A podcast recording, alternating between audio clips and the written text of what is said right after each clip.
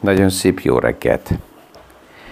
Egy következő fantasztikus reggel itt a Santa Giulia öbölből. Mi is aktuális pénzpiaci témákról, összefüggésekről beszélgetünk. Gazdaságról érthetően János Zsolttal. Üdvözlünk mindenkit a mai PFS Kávézatsz podcaston. Éppen lenne a medencébe, húzza egy úszó, már nem tudom a hányadik hosszat. Én nézek az öbölre, az első hajók mennek ki. És amikor ez a podcast sorozat élesre kerül, akkor már szerda lesz. Ez azt jelenti, hogy lassan olyan témákat veszek kézbe, ami az aktuális napi élethez visszavezet, napi témákat, ha bár szinte minden, amit eddig megbeszéltem, az is napi téma, mert így hozzatartozik ahhoz, hogy mint befektetők, hogy kezeljük a portfóliókat. Ma azt a kérdést veszem kézbe, hogy mi is mai szemszögből nézve, aktuális álláspontok szerint a bitcoin egy spekuláció vagy egy forradalom. És persze az a kérdés, hogy kivel beszélgetünk, egy abszolút anarchista bitcoin rajongóval beszélgetve, azt lehetne mondani, hogy bitcoin az biztos, hogy egy forradalom. Ha olyannal beszélünk, aki egy kicsit távolabbról figyeli az egész témát, és a jogi háttereket is bevonja, az azt mondja, hogy na ja, még egyelőre egy spekuláció, aminek a végét még mindig nem ismerjük.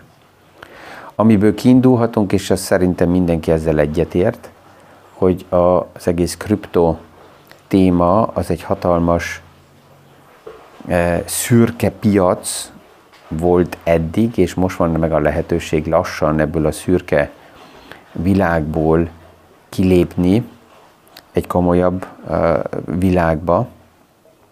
Nagyon-nagyon sok minden történt, és megvolt mindig az a veszély, hogy a szabályzás oda vezethet, hogy egyáltalán nem, hogy tiltva lesz, és egyáltalán nem tartható semmilyen forma kriptocoin,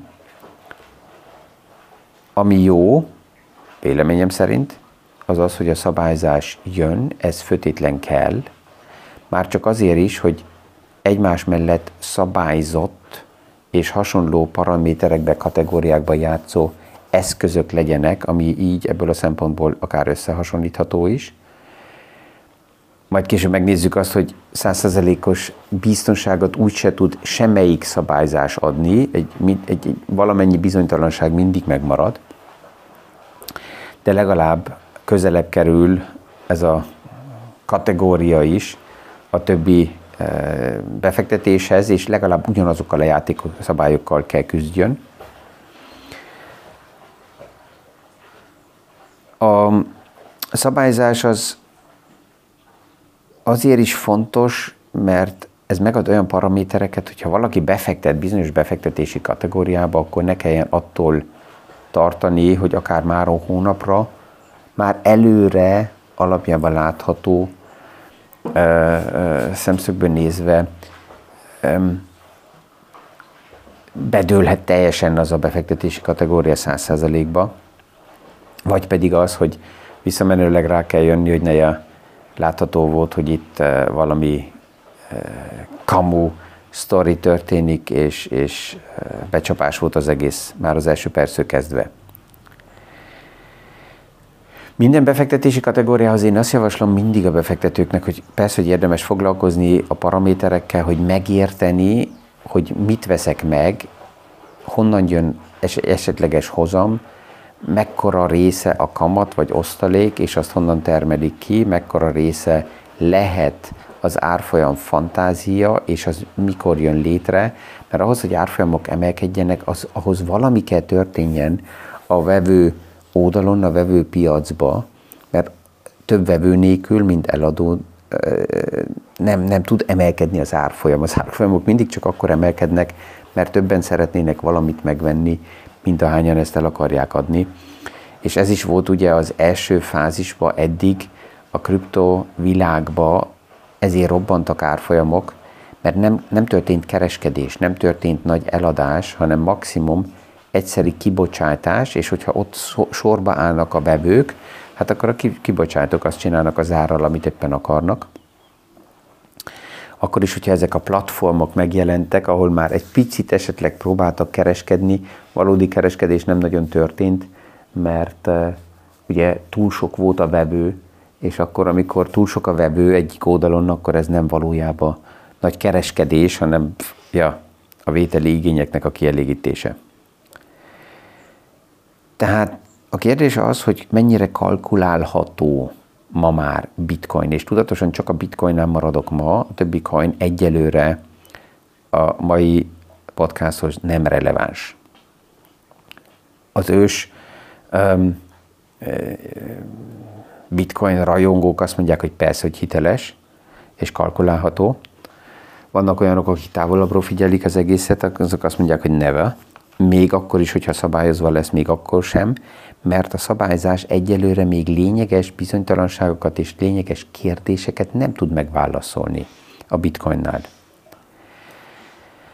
Amikor így a podcastokat ugye megnézem, és általában egy 20 percet beszélek, akkor ez érdekes megjegyzése volt a fiamnak egy pár nappal ezelőtt, hogy azt mondta, hogy alapjában az, hogy podcastom van, az lehet, hogy egy pár évvel ezelőtt kvázi fiatalnak tűnt, vagy dinamikusnak tűnt, de ma már magam ellen dolgozok a podcastokkal, azzal, hogy 20 percet itt egyedül beszélgetek, mert ami ma sokkal aktuálisan divatosabb, az az ultrarövid reel, ilyen ultrarövid videók, hasonlóan, mint a TikTok videók, ahol benne vannak egy-két mondatban ilyen mini üzenetek. Az algoritmusok is, amelyek figyelik a videókat és a podcastokat, és az érdekes témákat előre hozzák, azok sokkal jobban reagálnak rövid videókra, mint ilyen hosszú 20 percesekre. Az a verzió is, hogy ha már hosszabb, akkor nem csak én egyedül beszélgetek, hanem legalább ketten beszélgetnek, vagy vita beszélgetés van, vagy hárman beszélgetnek. Azok is jobban tetszenek az algoritmusoknak. Ilyen úgynevezett reakció podcastok, vagy reakció videók is kezdenek divatosak lenni. Tehát, hogy van valakinek egy videója, mondott valamit, vagy van egy újságcikk, és akkor arra van egy reakció.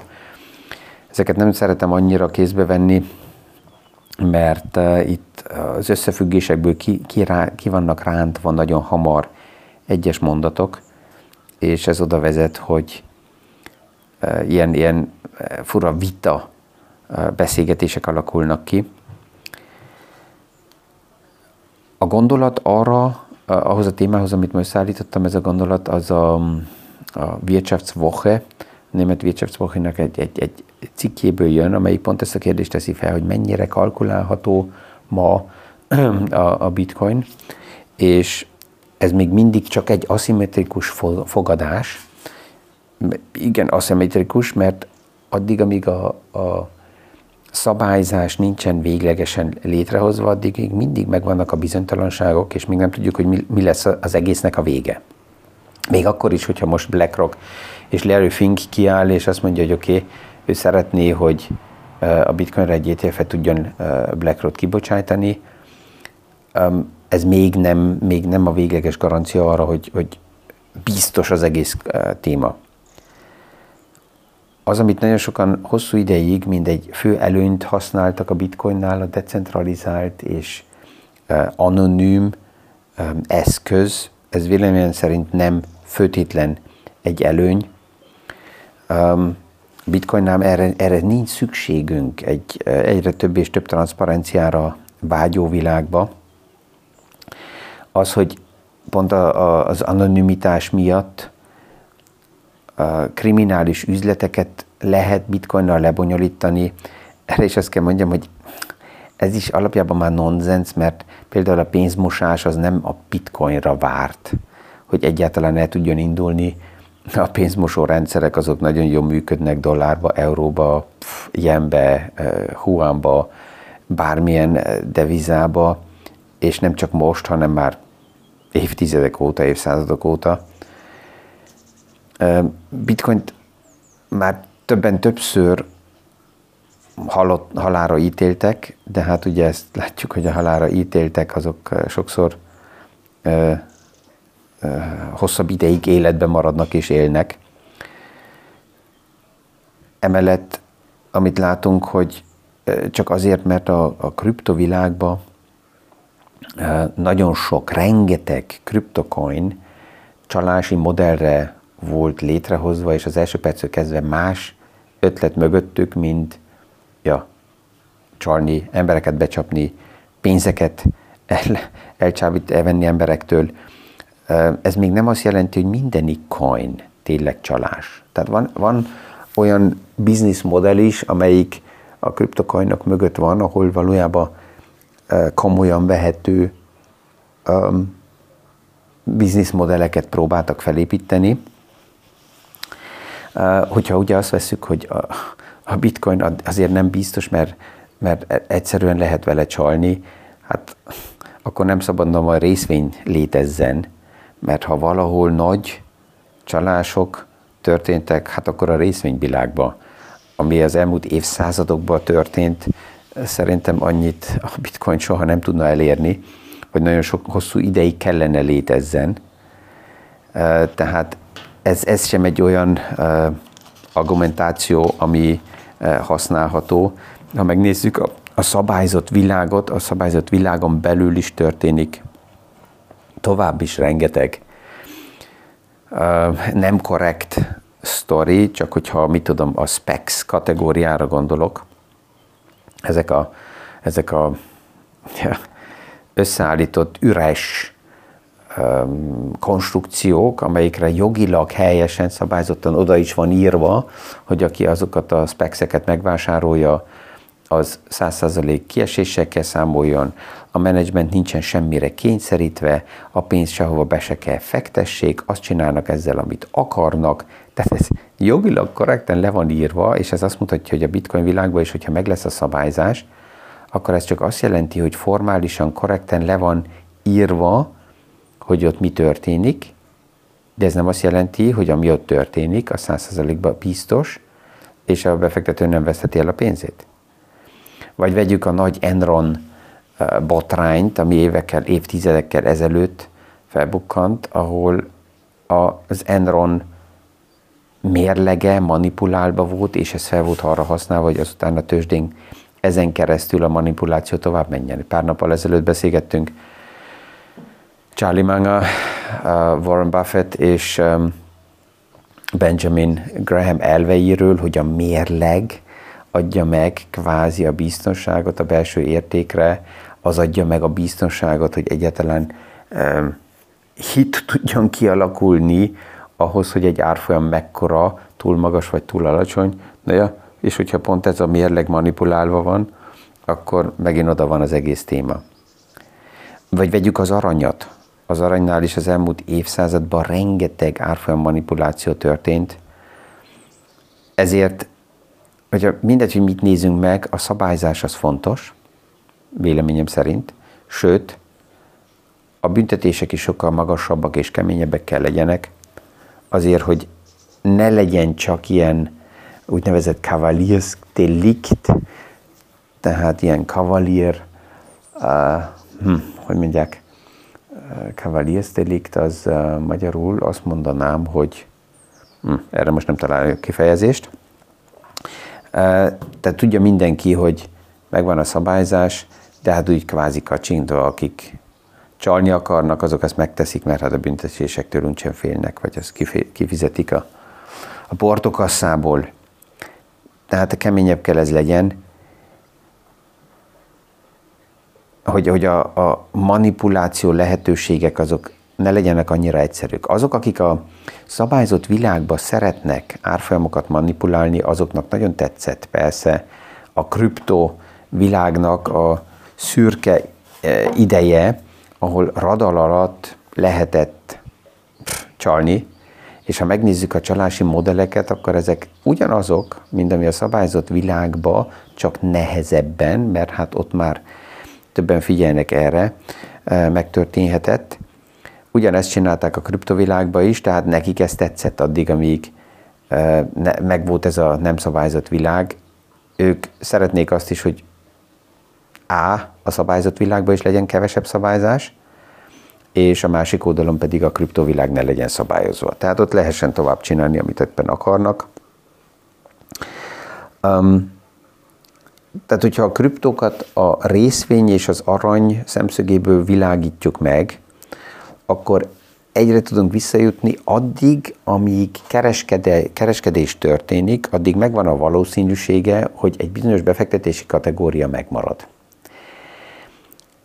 Tehát az első fázisban a kriptoeszközöknél nem történt kereskedés. Az egyetlen, ami történt, az egy megvétel volt, az még nem kereskedés. A kereskedés azt jelenti, hogy történjen meg a napi szintű eladásvétel, legyen nagy forgalom.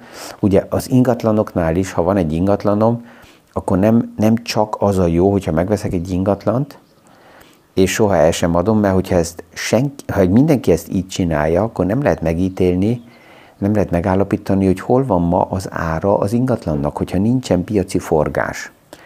Ahhoz, hogy részvényeknek is az árát reálisan tudjuk érezni, vagy ingatlanoknak, vagy bármi befektetési kategóriának az árát, ahhoz kereskedés kell történjen.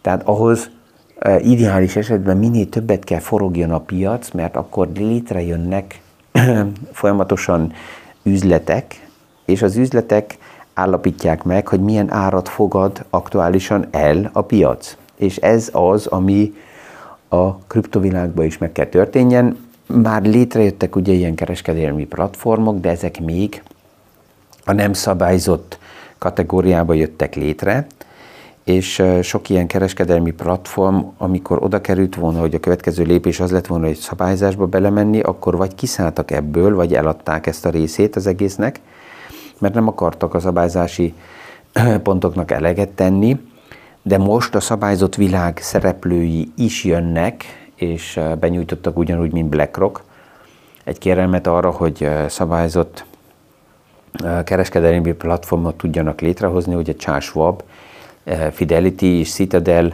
közösen ebbe az irányba mennek, tehát ez megadja a lehetőséget, hogy a komoly coinokból, hogyha a kereskedelem is történik, akkor megvan a reális lehetőség, hogy ezek tovább megmaradnak az életünkbe, de mint minden befektetési kategóriának itt is tovább is meg lesz a kockázata. Tehát ezzel szembe kell nézzünk. A belső értékeket ugye amikor keressük, akkor még például ez az aranynál is nagyon nehéz. Évszázadok óta újra és újra nekiindul valaki annak a kérdésnek, hogy mi az aranynak például a reális belső értéke. És ezt úgy, mint részvényeknél, vállalatoknál nagyon nehezen nem is lehet megállapítani. Minden aranyrali, amit látunk és láttunk az elmúlt évszázadokban, az mindig ilyen pszichológiai rali alapú, mert valami éppen a piacokban történik, az aranynak ugye az van, mint így anekdóta ráhúzva az aranyra, hogy amikor bizonytalanság van, háború van, gazdasági problémák vannak, akkor az arany az egyetlen, ahol biztonságban lehet parkolni a pénzt, és akkor ezek a pszichológiai hátterek hajtják az árfolyamat felfele, nem a belső értéke az aranynak. És amiközben ugye a belső értéket keressük, mindig ilyen pszichológiai rallik, ezek ezt felülírják, és nagyon nehéz ezt megállapítani. Hasonló, ha ma ezt megnézzük, ugye egy bitcoinnál is.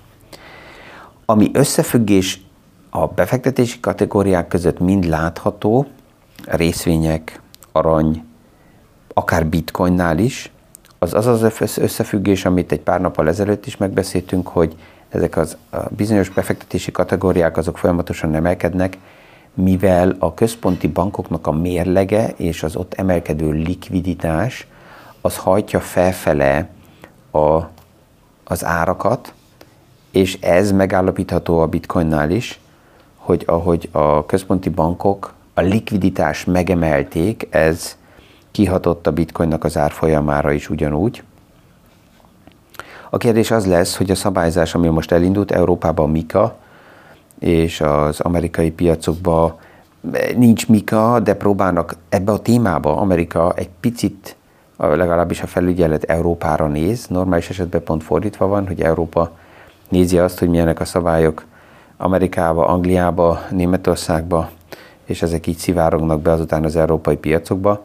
A Mikába itt Európa előre haladott, és a kérdés, hogy ennek mi lesz a vége, ezt még ugye nem látjuk, de ez az idén készül tovább elő, és 24-ben még többet fogunk látni. Tehát ez az aktuális helyzete a bitcoinnak. Még egyszer vissza, egy aszimmetrikus fogadás, mert a végét még mindig tisztán nem látjuk, és megvan tovább is az a valószínűség is, hogy a szabályzó olyan irányba megy, és olyan irányba fordítja az egészet, hogy a végén egy digitális euróval, digitális dollárral, egy párhuzamos kriptovilág nagyon sok különböző coinnal nem kívánt, ezért megvan a lehetőség arra, hogy a szabályzó elfogad egyet, a bitcoint, és ez is a wording, amit pillanatnyilag látunk, hogy a többi eszköznél mindaz van, hogy azok pénzügyi eszközök, ezekből a definíciókból, hogy most éppen mi mindent neveznek pénzügyi eszköznek, ebből bitcoin ki van véve, ezért egy picit növeli ez az esélyét bitcoinnak, hogy mindegy egyedi befektetési, vagy egy létező kategória meg tud maradni. Ami jó és fontos, hogy végre kerülünk oda, ami már évek óta tiszta volt, hogy megszűnik az, hogy itt kriptodevizákról beszélgessünk, mert a szabályozó is tisztán ezt megfogalmazza, hogy sem a bitcoin, sem a többi eszköz, ami megvan, azok nem devizák, nem valuták, hanem egyszerűen csak kriptoeszközök.